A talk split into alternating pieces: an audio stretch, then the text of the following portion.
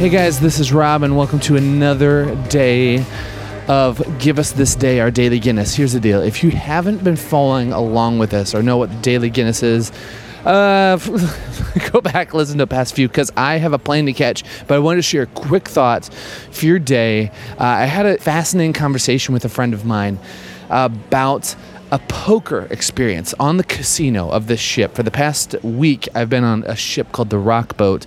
We've been on the ship, and they have a casino right in the middle of it. Let me, so, so let me paint a picture of what happened on this. This the conversation that came up. Someone I knew uh, had happened to jump in on a poker tournament that was happening halfway through the cruise, and we were talking about the fact that I know nothing about poker, and they are amazing at it. And they were saying you know, the biggest thing about poker is reading people, and they were describing how you're not so much playing your hand as you're playing the person across from you. He went into a fascinating concept that I had never heard before. The concept is called playing on tilt, and what apparently happens is when someone is playing poker and they are losing and they are in a stressful situation, the term is called they are on tilt. And what that means is they start leaning into it, they start betting more. Uh, because they're doing worse, they actually start uh, being more frivolous with their hands. They start losing money even more and leaning into it. Apparently, once you can tell, that someone is playing on tilt, you can push against them and they're kind of screwed. So we were talking about, now here's what's fascinating. We were talking about it and I realized that there are so many similarities in life to being on tilt. Here's an example.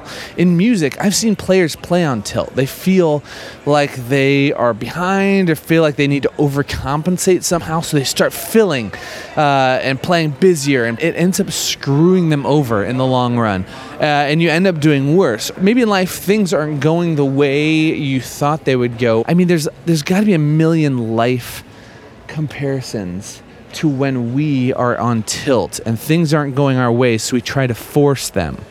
Uh, so I asked this person, well, how do you, if, say you recognize that you personally are on tilt, what are a couple things that you do? I'm, I was seeking similarities in life, maybe parallels that I could draw from their experience. And what they said was, two things happen when they realize that they're playing on tilt. Number one, they sometimes just walk away. They set their cards down, get away from the table, they get a drink of water, they go to the bathroom, but they just get a breather.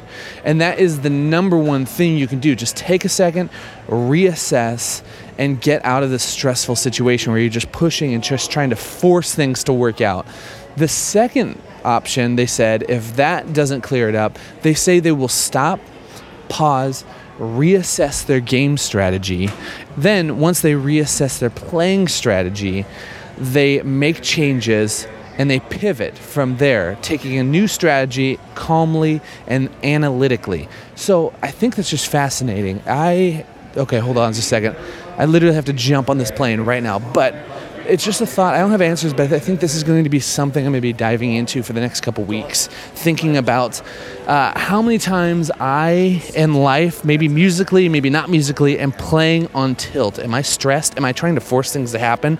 Uh, if I'm maybe in a stressful conversation, maybe I just need to take a breather, walk away, come back from it. Maybe it's with my if it's with my career. I need to reassess and pivot analytically. Anyways, that's my thoughts. Uh, if this connects with you, if this makes sense, or maybe you have some ideas or connections with this, hit me up. Call me on the podcast hotline, the numbers below, or any of the other ways below, and I'd love to hear from you. That's all I got. Jumping on a plane to Atlanta. Hope you have a great rest of your day, and as always, stay curious.